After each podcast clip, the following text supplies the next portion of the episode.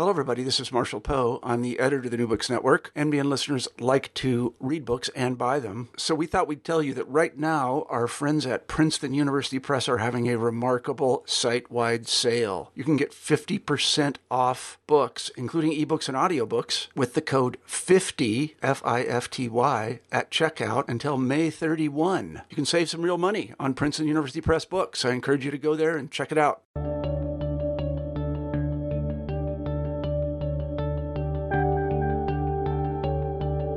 Hello, and welcome back to New Books in History, a podcast in the New Books Network. My name is Derek Litvak, and I'll be your host.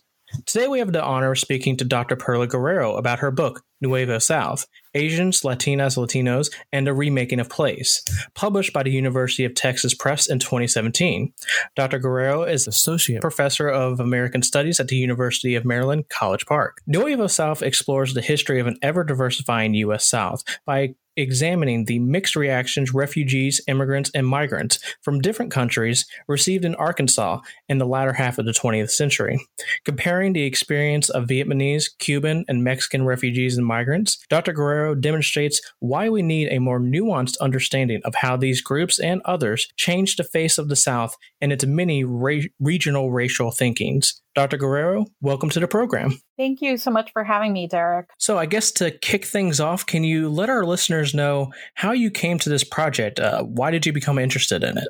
Yes, of course. So, uh, I actually came to the project um, because I lived through this change in Arkansas or the South more broadly. So, I grew up in suburban Los Angeles in a suburb called Pico Rivera. And I grew up there in a majority Mexican American community. And then when I was 16, my family moved to Arkansas. And as you might imagine, it was quite a change to go again from a majority Mexican American community in the greater Los Angeles area to a very not rural, but it wasn't urban the way Los Angeles is, and it also a very um, white community and one that also didn't have a lot of Latinos. So um, I usually tell this anecdote um, that I think really illustrates uh, essentially what led me to this project. So again, I was 16. I arrived um, to my junior year of high school.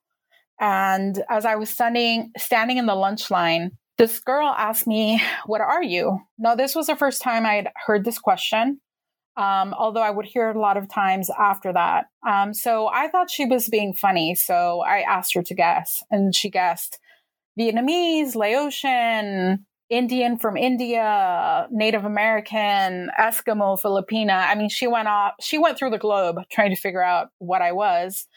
And I looked at her and I said, I'm Mexican. And she had this blank expression on her face.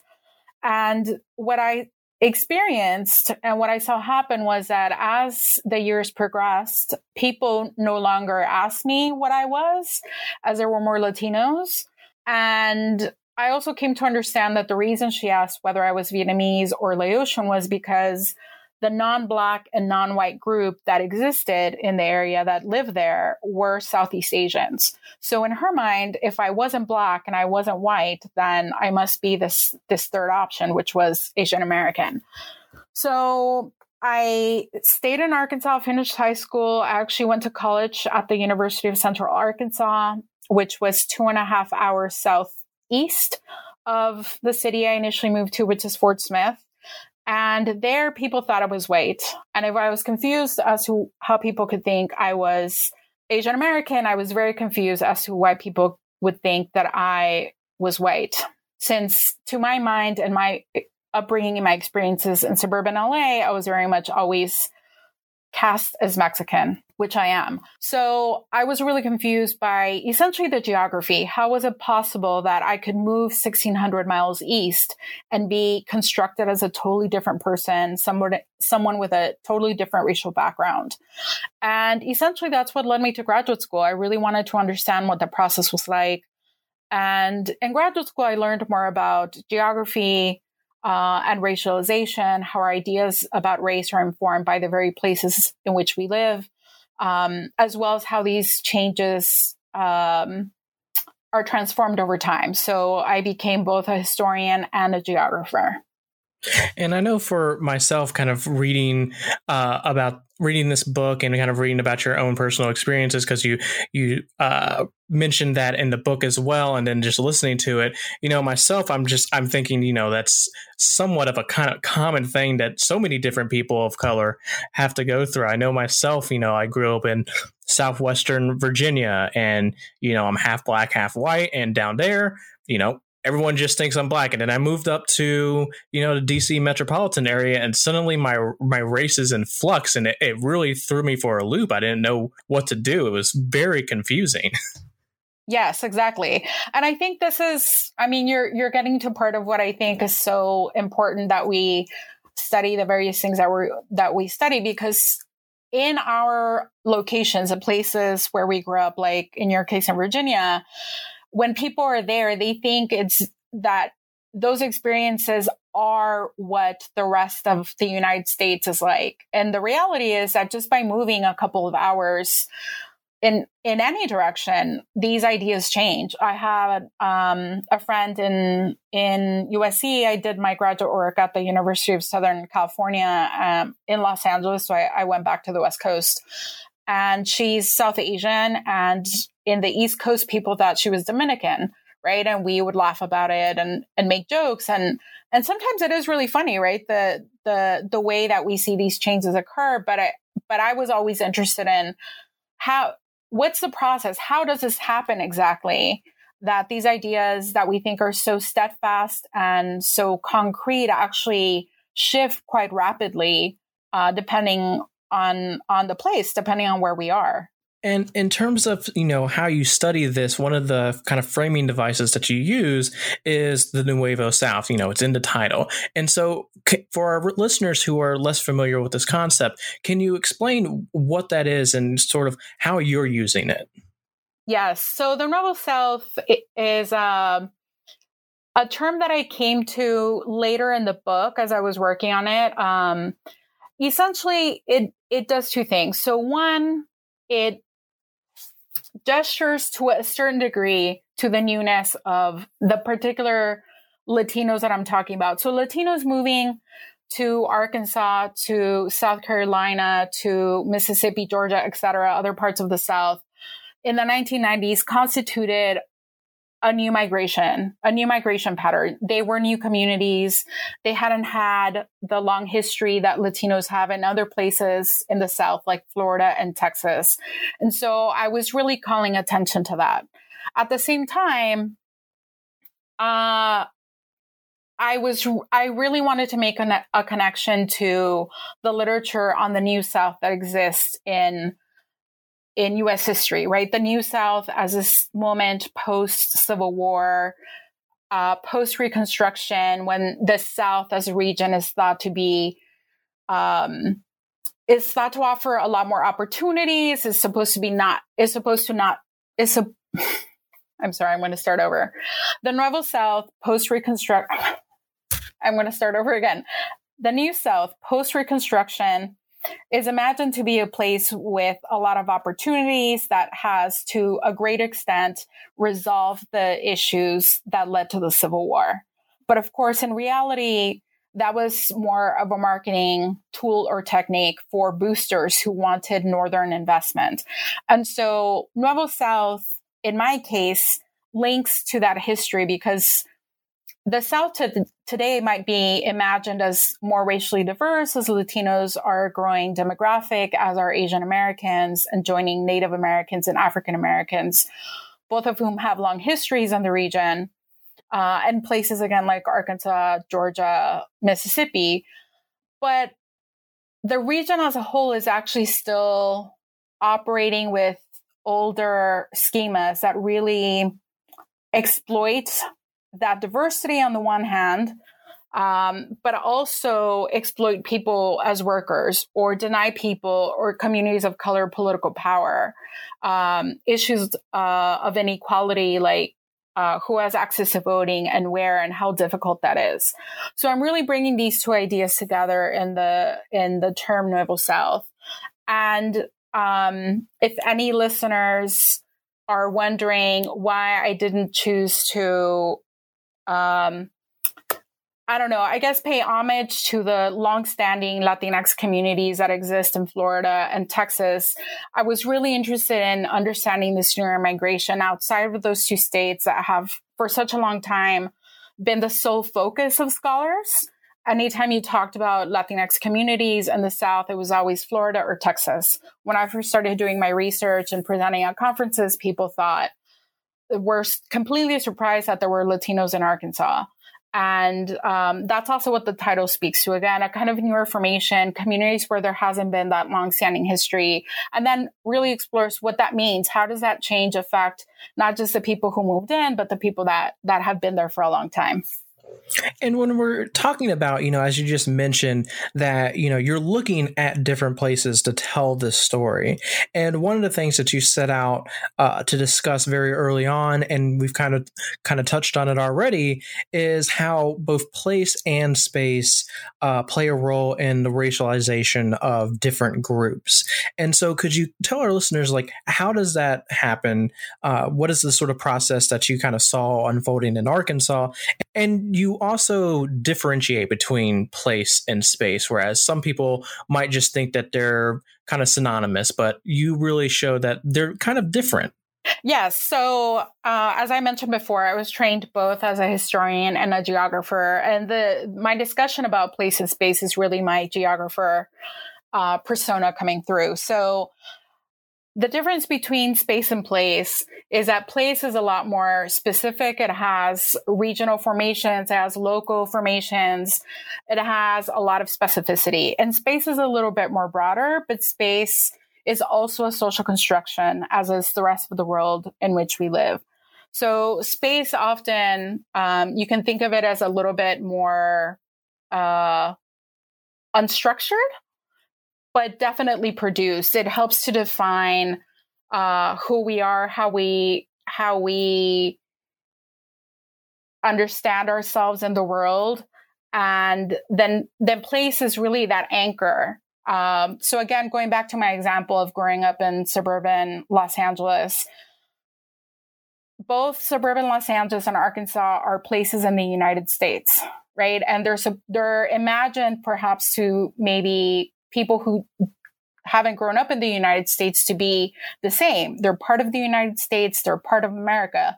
But if you visited either of these places, you know that there are real differences, and those differences are informed by the people that are there, um, the diversity of race and ethnicity, the economic backbone of of again both Los Angeles and Arkansas, of um, cultures, of food, of uh, religious practices, all those food, religion, culture, religious practices, all those inform the kind of place um, that Los Angeles or Arkansas are. So, I again, I think, um, like you mentioned earlier, your your experience of moving from Virginia to the DC area. Anybody who has moved outside of the place where they grew up will experience a difference in places. There's a there's always a, a locality to the experiences that we have. And I think for me, you know, it was a, a, sort of new concept for me to think about and the way that you presented in the book. And, you know, being that I don't usually study 20th century history. And so it took me a little bit to kind of wrap my head around. But for me, the way you discuss the kind of differences between the local, the regional, and the national um, in your book, and then you've kind of been talking about it just now as well, it really helps kind of, you know, drive home how these sorts of concepts that are constructed, as you say, uh, just change so rapidly. Like you said earlier, you know, just a couple hours in any direction. Mm-hmm. Yeah, I mean, uh, again, uh, as as you said, the local, regional, and national play an important role in the book because part of what happened in Arkansas was that there was the arrival of a new community, right? If we start with Latinos in the 1990s, although in the book I start with Vietnamese in 1975 and Cuban refugees in the 1980s. But if we start, if we focus on Latinos, there's the arrival of Latinos in Arkansas in the 1990s. And um, not only do I have my anecdotal evidence about standing in the lunch line and, and the girl not knowing, quote unquote, what I was, um, there's also a lot of evidence that I cite in the book in terms of newspapers and other sources that really demonstrate that Arkansans didn't really have a visual idea as to who Latinos were. Even as there's this national kind of anxiety about quote unquote illegal aliens, and you see some of this also in Arkansas, they didn't put the two and two together. The idea, the idea of illegal aliens being a threat and the real presence of Latinas and Latinos in their community, they didn't really understand that they were one and the same. And so I think that really speaks to the the power of national discourses that we have about who is threatening, what communities are threatening, what's changing, uh, or what's in danger of changing nationally. And that intersects locally with um, neighbors that move in who are a little exotic, who speak this different language, but now you have some interesting food, or now you are learning um, how to count in how to count to 10 in Spanish. And so I, I was really interested in understanding that transformation of how local people and politicians and Arkansans essentially learned how to racialize Latinos in particular ways.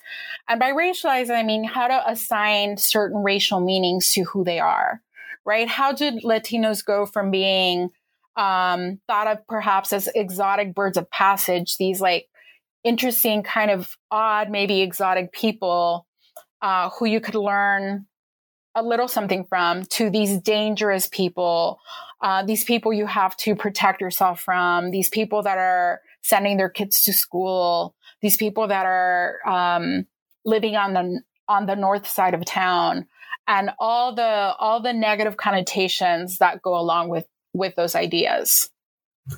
Yeah, I mean, it's just a it's just a fascinating process to read about, and I know it makes me again think of like my own upbringing and everything because where I'm from in Roanoke, Virginia, um, I'm not sure how it is these days. I know it, the population was growing uh, steadily as I was growing up, but for for a while, it always at least seemed um, as if there wasn't a very large uh, Latinx population uh, in the city. You know, as I said, you know, myself being half black, half white. You know, I'm sort of light skinned. You know, what you might expect from someone uh, if you were to just have an image in your mind. You know, and you know, I'm racialized as black, and you know, it made me think of just not only just that process but also the way in which you know discourses that are aren't even necessarily overtly racist kind of make you racialize groups because i know when i moved up here you know i really had to like completely rethink um, the way I thought about Latinx people because you know I, I, pretty much you know the way we were taught in school and everything was yeah kind of generic moniker of Mexican that isn't really even Mexican because it's just supposed to represent Latino people as a whole and it's just it's a fascinating thing to read your book and see that happening kind of like in real time um, on such a kind of both a local but also a larger scale. Yeah, thank you.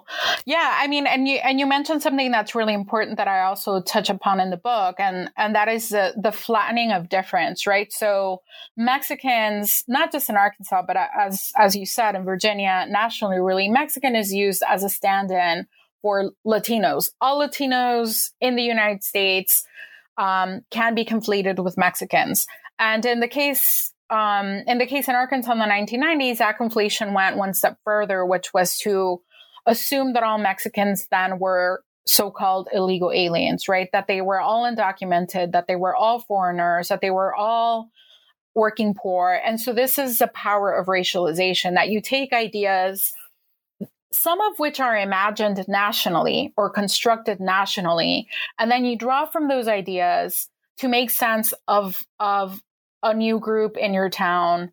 Um, and uh, Natalia Molina has a book um, on what and on on this phenomenon, which she calls racial scripts. But um, that idea again that you take these national imaginings and you draw from those to construct people locally in particular ways is really powerful, right? So then in Arkansas, what happened is that Latinos were constructed as Mexicans and then constructed as illegal aliens. And if you're an illegal alien, then you're assumed to be a criminal. You're assumed to be a lawbreaker. You're assumed to be uh, essentially someone who is not a good person, who is not going to contribute to community. And so then that idea is used to uh, legitimate uh, the criminalization of a community, right? To say, oh, look, they're living in overcrowded housing. Oh, look, um, they're breaking the law. Even even though the reality was people by and large were not doing that. They were not breaking laws. They were not living in overcrowded housing.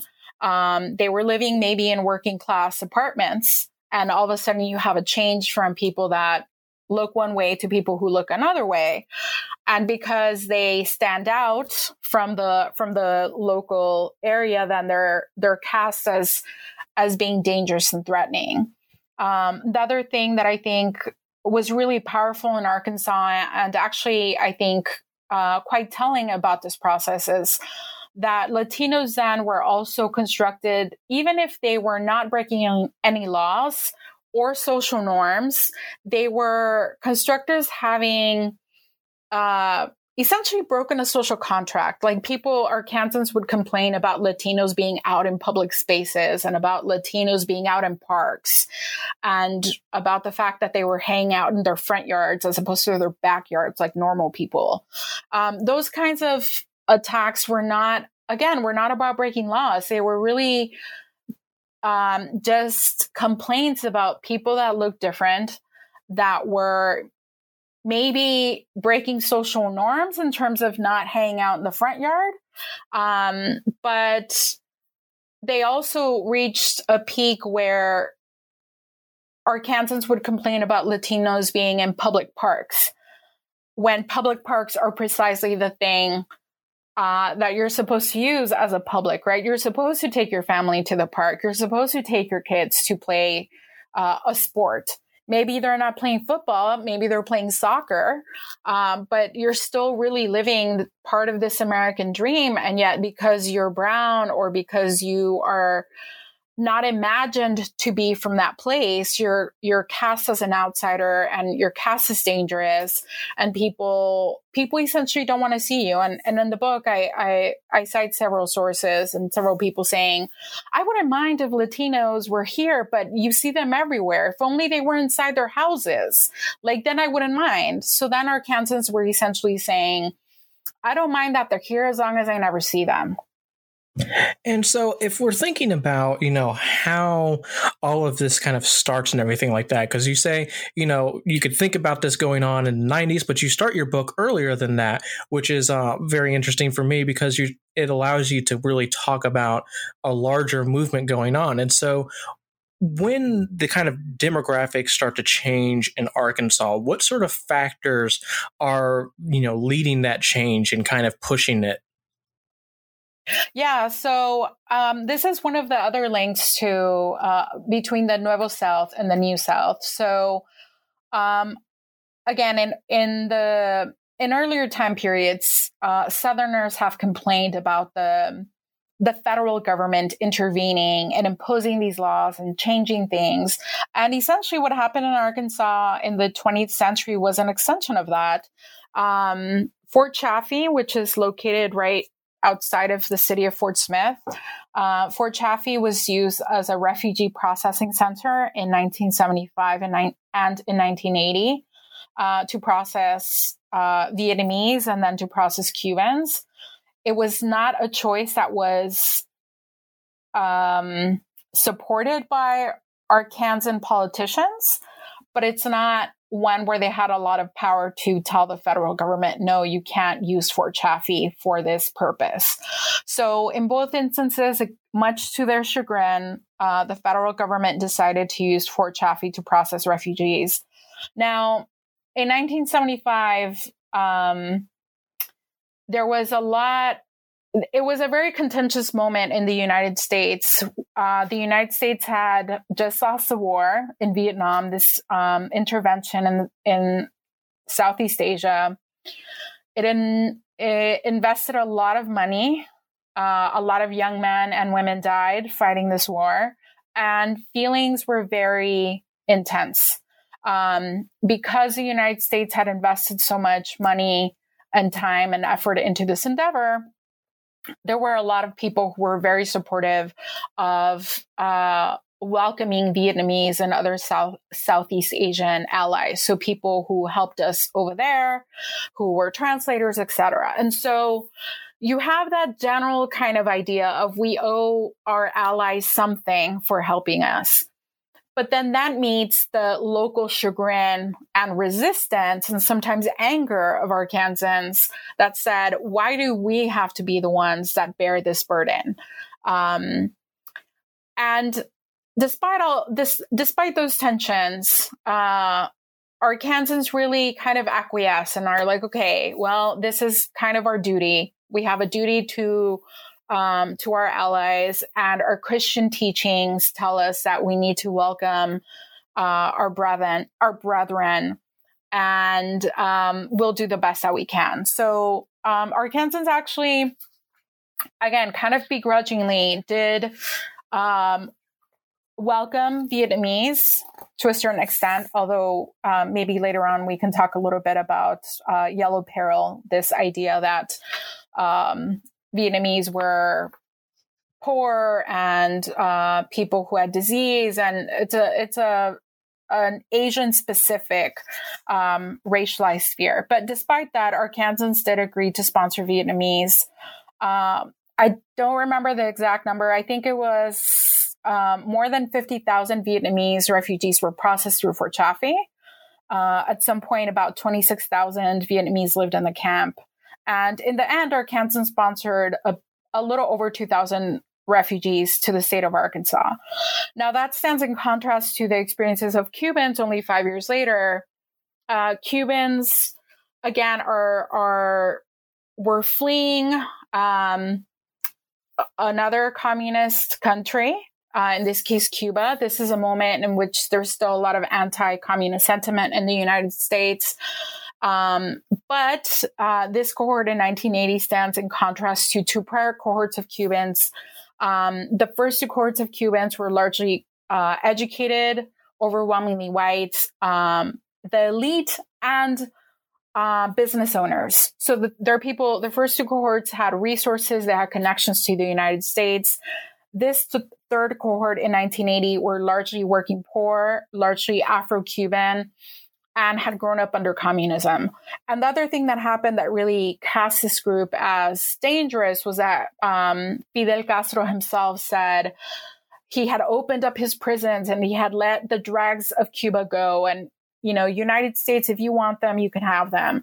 And so when the Cuban um, cohort arrived on U.S. shores, they were put into processing camps. But for them, this was very different. None of the the uh, the two prior cohorts of Cubans had not been processed through camps the way Cubans for from the port of Mariel were. They didn't understand what was happening. They didn't understand why the United States was holding them behind these uh, barbed wires. And essentially, there was this racialized fear that they were criminals and communists and homosexuals. This was also a moment in which the US immigration policy um, could still use homosexuality as a reason to exclude somebody from entering. But homosexuality was also one of the ways in which people could get out of Cuba. So there were reports that, that Cuban men in particular would either play up their homosexuality or would pretend they were gay in order to to be given what was called a drag letter which was a letter from cuba saying we don't want you. You're the worst. Um, and so all these things are happening in arkansas and arkansans are freaking out. Again cubans are really uh, anxious about being held and they organize and they they storm a perimeter. And this causes a lot of racialized fear in in Arkansas. Uh, then Governor Clinton calls the National Guard to to contain this group of people. Although, again, in my book, I, I write extensively about this. Um, a military official compared that that that that breaking of the perimeter to a college panty raid. Um, not appropriate, uh, not an ap- appropriate expression for our current moment. But wh- what he was trying to say is these folks were just um, taking a run. They weren't going to attack anybody, but Arkansans freaked out. And again, uh, Governor Clinton called the National Guard, and people were convinced that Cubans were yelling, Come on, Castro, let's kill some Americans, which is highly unlikely given that, again, this cohort wasn't college educated. Highly improbable they were bilingual. Um, and so you have these moments of both Vietnamese and Cubans, only five years apart, in the same in literally in the same place. And the receptions by Arkansans and by the national, um, by the by the nation more broadly are are um, light years apart. And um, in the book, I talk more about why that is and the issues around race and class and other racialized anxieties. Yeah, I mean it's it's honestly just a really fascinating thing to read uh, and learn about because you know I guess you know my own kind of ignorance of you know Arkansas history, and then you obviously kind of have preconceived notions of what the South is. You know, one just kind of living there and everything like that. You know, you read about Vietnamese people coming to, you know, some place like Arkansas, and you kind of I think most people might think automatically that they might not be completely welcomed. And so the kind of history behind that, and then the differences between that and Cubans, even though, as you say, in reality, the kind of international uh, situation that is putting them, uh, having them kind of flee to America is very much similar. Uh, the reaction by people in, in Arkansas is so different. And then, as you kind of hinted at earlier, even with the Vietnamese, you know, you, they still have to deal with kind of very Asian specific, you know, uh, racism with the uh, yellow peril. Yes.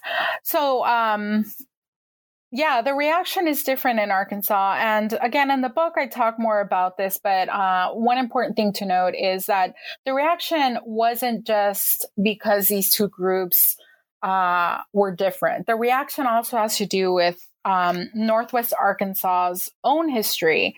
Um, again, when I started telling people that I was writing about Latinos in Arkansas or Vietnamese in Arkansas, they would ask me, "Oh, you know, what what what um what does the Black community say? What are Black Asian relations like? What are Black Latino re- relations like?" And I realized as I was starting um, to revise the book that the the state of Arkansas again as part of the the South is imagined to be a binary, black and white. And of course, we should note that in this in this imagination we always erase native people native americans.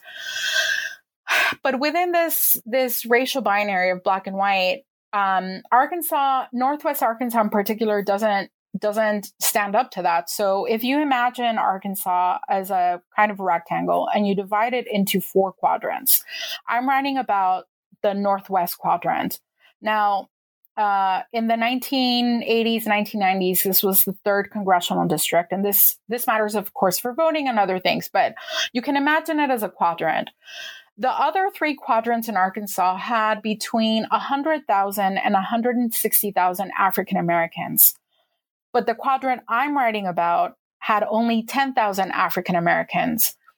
Uh, many of those were uh, were living in one county in one city, in the city of Fort Smith. Um, and then the other 20% lived in another county in another city, uh, which was Fayetteville, home to the University of Arkansas.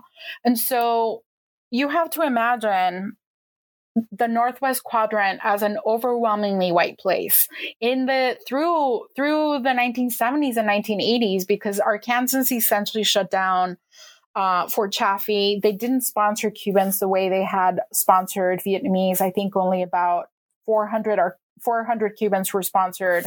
And given the anti-black racism they experienced, many of them left uh, fairly quickly. So Northwest Arkansas remained overwhelmingly white through the 1990s until Latinos start moving there. But what's even perhaps more important than that is the fact that it had not always been overwhelmingly white. There were Black communities that existed in Arkansas at the beginning of the 20th century. And so in the book, I, I write about this longer history and, and particularly incidents of anti Black racial violence in 1905 and 1908 um, that essentially serve as an excuse for. Um, there, there are incidents that serve as an excuse for white people to to kill black people to run them from their homes, to run them from the county. Again, one instance happened in 1905, and then it happens again in 1908. And essentially, um, this is a way that, as another scholar put it, this part of Arkansas becomes white man's heaven, right? There, there's a removal of black communities. And this, this is something that happens not just in Arkansas, but there's a whole part of the United States. There's a whole swath from um, from northwest Arkansas to southeast Missouri, where this racial cleansing occurred in the early 20th century, that really has long lasting consequences for those counties, those cities, those towns, and certainly the people of color that came after um, after to make homes in in Arkansas. And in terms of you know getting to say the 1990s, like you uh, like you've mentioned before, in terms of how uh, largely Mexican migrants come to the area, one of the things that I found very interesting, both in terms of you know just like you wouldn't I, you wouldn't necessarily expect it because you might not just know that it's there um, and then just also like kind of reading about how you went about having to research this and talking to people is Tyson, the chicken company, um, and how they play such a big role in this story, particularly when it comes to Mexican migrants um, in the area uh, from the 1990s on. And so, can you can you talk about how you know this one company uh, kind of really influences both the kind of migration of largely Mexican migrants and their racialization in the area. Mm-hmm. Yeah, thank you. Thanks so much for that question. So, um, yeah, in the 1990s, Latinos. There are a couple of things that ha- that happen that facilitate the migration of Latinos to Arkansas. One is uh, there's a Cal- there's a recession happening in California that hits California very hard. A lot of people lose their, their jobs, uh, and so hundreds of thousands of people are looking for jobs. Um, and at this very moment in Arkansas, or at that very moment in Arkansas, the poultry industry was was essentially trying to grow, uh, and so there's as as in many other cases, there's a sojourner. There's like somebody who goes out to explore, um, and so somebody in a network, in an in a family network or an immigrant uh, network, uh, ended up in Arkansas and told a friend who told a friend who told a brother um, that there were plenty of jobs in Arkansas in what Latinos called or call polleras, meaning the poultry industry. And so it's like a game of telephone, right? Like, again, a friend tells a friend, tells a cousin, tells his brother. And um, that's the way my family learned about this opportunity. My godfather called my my dad to tell him, hey, there are plenty of jobs. Come work in, in a pollera. My dad didn't know what that meant until he eventually got to Arkansas and he was like, "Oh, it's we're plucking chickens. This is this is what we're doing." Um, so there was work in the poultry industry. There was uh, a low cost of living. Um, I think a one bedroom apartment in Arkansas in 1996 was about $230 when a studio apartment in suburban LA was going for about $600. So there was a, a dramatic um, shift in, in terms of how much uh, rent would be. Um, and and yeah, so the poultry industry becomes this uh, this is this magnet for the migration of Latinos. And in my case, uh, I didn't find that Tyson uh, itself went to pick up people, although other scholars have found that sometimes pol- uh, the poultry industry would literally hire a driver to go pick up workers in Texas, or sometime, or in the case of Tyson, in another instance, to go hire people in Mexico and bring them across the border um, to work in a Tyson plant. In my case, that was that was not what I found. It was through immigrant social networks and this telephone that people said, okay, like there are opportunities in Arkansas. It's quiet, it's tranquil, it's green. Uh, let's go. And so um, the poultry industry became the like the industry in Northwest Arkansas in which a lot of Latinos first worked. Um, and another scholar by the name of Steve Striffler has a um, has a quote that I, that I always like to say, and he says that the role of chicken cannot be underestimated in in the diversification of the U.S. South, right? And when you when you imagine that, it seems pretty hilarious, right? How can how can chicken be so important, but um, Latino labor power really allowed the poultry industry to to grow, despite initial complaints um, by some people or um, then um, INS, Immigration and Naturalization Services, uh, sometimes conducting raids like Operation Southpaw and, and saying we're protecting American jobs. The poultry industry would say, I don't know what you're talking about. We had jobs available before the raid. We have jobs available now. Other people don't want to do this work. You know, what are, what are you doing? Um, and so the poultry industry becomes essentially um, one of the things that really diversifies the US South, that really diversifies Arkansas in particular. Um, there's a dynamic growth of the poultry industry in the 1990s. Um, this also coincides with other changes in the industry, like vertical integration um, and a general anti union sentiment in the South that makes it appealing for uh, other meat packers to to relocate to, and so poultry, swine, um, landscaping, and construction are some of the key areas, key industries that really facilitated the growth of Latinos in in the region. Um, post post uh, Katrina um, rebuilding New Orleans, Latinos had a lot to do with that. Uh, it I should I I want to mention though that that it isn't just because Latinos are such good workers. Um, it's often because Latinos, some of whom are undocumented, are more exploitable as a labor force. And because they're more exploitable, because especially if they're undocumented, um, uh, bosses will threaten them with calling immigration and naturalization or what is now ICE uh, to get them to get them removed. And so that's the way that employers can have a more controllable labor force, right? A more malleable labor force. And so uh, in Katrina, what happened is that um, Latinos were hired instead of African Americans or white workers who often belonged to unions, right? Latinos were not uh, not in unions. If they were undocumented, they had uh, more vulnerability in terms of the way they were treated at work. Um, we have a similar instance uh, in Arkansas, a similar uh, instance in uh, North Carolina, with um, the development of the research triangle and a construction boom. And so you can you can almost go from place to place in different in different parts of the US South to to to look at the local economy and look at what's booming and see that Latino labor power and their exploitation as particular kinds of laborers really facilitated the growth the economic growth of the region yeah, I mean, and I know I was reading your book uh, at about the same time, and I'm I'm drawing a blank on what the where it was in the particular industry that the plant was uh, specializing in. But when news broke that uh, I think it was like uh, a plant that was associated with the Koch brothers had called ICE on hundreds of its own employees after they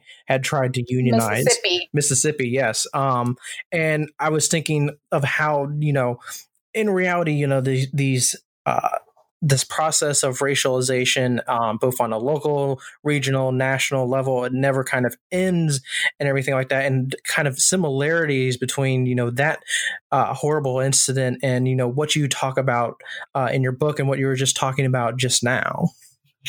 Yeah, I mean, I think the case in Mississippi is is really emblematic of um, a particular kind of intensification. So, um, for those who don't know the case in Mississippi, I, am forgetting on the specific town, but Um, if you look up Mississippi Raid, you'll, you'll find it. Um, the the laborers there had just won a labor dispute with their employer, and you know it's like oh a week or two after they win this this agreement or the settlement there's a raid at at their place of employment. Oh what a coincidence. Shocking. Um, but unfortunately this is one of the ways in which the vulnerability of latino workers is experienced right? So even if you yourself are not undocumented um, the disruption to your life the fear of of whether you're actually going to get whether they're actually going to take you in because they don't believe that you are a US born citizen or a naturalized citizen, or if you or if your partner's undocumented, right? And both of you work in a plant that is that is rated, what's going to happen to your kids? So there there are so many uh, repercussions and so many um, ripple effects to using raids as a way to to discipline or to punish workers that are fighting for their rights. And uh, in Arkansas, it was interesting in the 1990s, actually, employers were sometimes um, defending their employees. They were saying, look, we had jobs before and we have jobs now after a raid. Like, um, you know, you're really not doing the, the, the job you think you're doing. Uh, and that happens, that happens um, for several years, for several decades. Uh, and of course, someone like Tyson constructs um, the corporation as being a good corporate citizen. Like, oh, we participate in E-Verify, we participate um, by um, checking checking their documentation to make sure that they're eligible to work in the United States. Um, uh, we are offering English language classes. So it really constructs itself as a good corporate citizen, even as it's even as it's doing other things that um, are not um, are not good for the community in terms of the environment or not good for their own employees. So something like migration and labor uh, and a new place, you can really see a lot of these different threads coming together in very particular ways that um, that I think is useful for thinking about other other issues elsewhere. And so, I guess to wrap things up, you know, we have this amazing book in front of us. Uh, again, it's called Nueva South Asians, Latinas, and Latinos, and the Remaking of Place. And, you know, hopefully our listeners are all going to go out and read and buy this book. You know, I think you really kind of illustrate today how pertinent these issues are and how wide ranging their consequences are. And so, we have this in front of us. Uh, what can we expect from you in the future? What might you be working on right now? Yeah, thanks. Thanks so much for that question. So I'm starting a second project um, that is tentatively titled Deportations Aftermath. And this is about uh, deportees and returnees to Mexico. So folks that were form- formally deported by the state uh, and folks who either chose to return or were forced to return to Mexico. So, um, for example, uh, people who would make that choice would be undocumented people who grew up in the United States. They want to go to college and they realize that unless they get a scholarship to a private university or they're independently wealthy and can pay for tuition out of po- for international tuition out of pocket, that they will have to um, or that they might try going to study in Mexico. And so uh, this uh, this is an extension of the first book, right? The first book is really focused on place in terms of Arkansas. Um, this second book is going to focus on place in terms of Mexico. What happens upon their return? What are their experiences? Um, and and also how how are ideas that are created in the United States about who's a good immigrant and who's a bad immigrant, about what dangerous people look like, how are those things enacted in Mexico? So, for example, a lot of Mexicans who have not migrated to the United States think that deportees, because they were removed by the United States, are quote unquote criminals, that they broke the law, that they are dangerous. And so you see this reproduction of, um, what in the US is racialization um, being reproduced in Mexico, right? This idea that that people are dangerous or that they um, or and sometimes if in the more quote unquote benign cases that people have failed because they're returning to their country of birth uh, without much to show for it, right? And so there's a lot of um, factors at play from gender, um, the experiences between men and women to generation. So when I first started this project, I thought that um, migrants who had left Mexico when they were, let's say, in their early 20s and returned or deported in their 40s would have an easier time adjusting to Mexico because they know the language, they know the culture, etc. But I'm wrong. I, have started conducting field work and they have a really hard time. Actually, it's younger people who um, have a hard uh, have an easier time finding work. And in Mexico, the reason for that is because there's a lot of age discrimination. So folks who return at 40 um, often cannot get jobs, even as busboys. You have jobs from busboys to dentists to everything else saying you have to be 35 years or younger. And so what do you do when you are 40? Um, you no longer have a work history in your country. Sure, you speak the language, but now you haven't been in this social setting in two decades and you have these American ideas about getting paid for overtime and getting paid a particular kind of wage for doing a particular kind of work. And um, there there are a lot of factors at play upon the return that are very much anchored in the both US experiences but also US laws in terms of who gets deported and why. Well, just that little snippet there sounds extremely interesting. And I know I, for one, would be very interested in reading that when it eventually comes out. And I'm sure we will have you right back on the program to speak about that book when it does uh, come out. But in any case, uh, thank you very much for coming onto the program today. Thank you so much, Derek. Thanks for having me.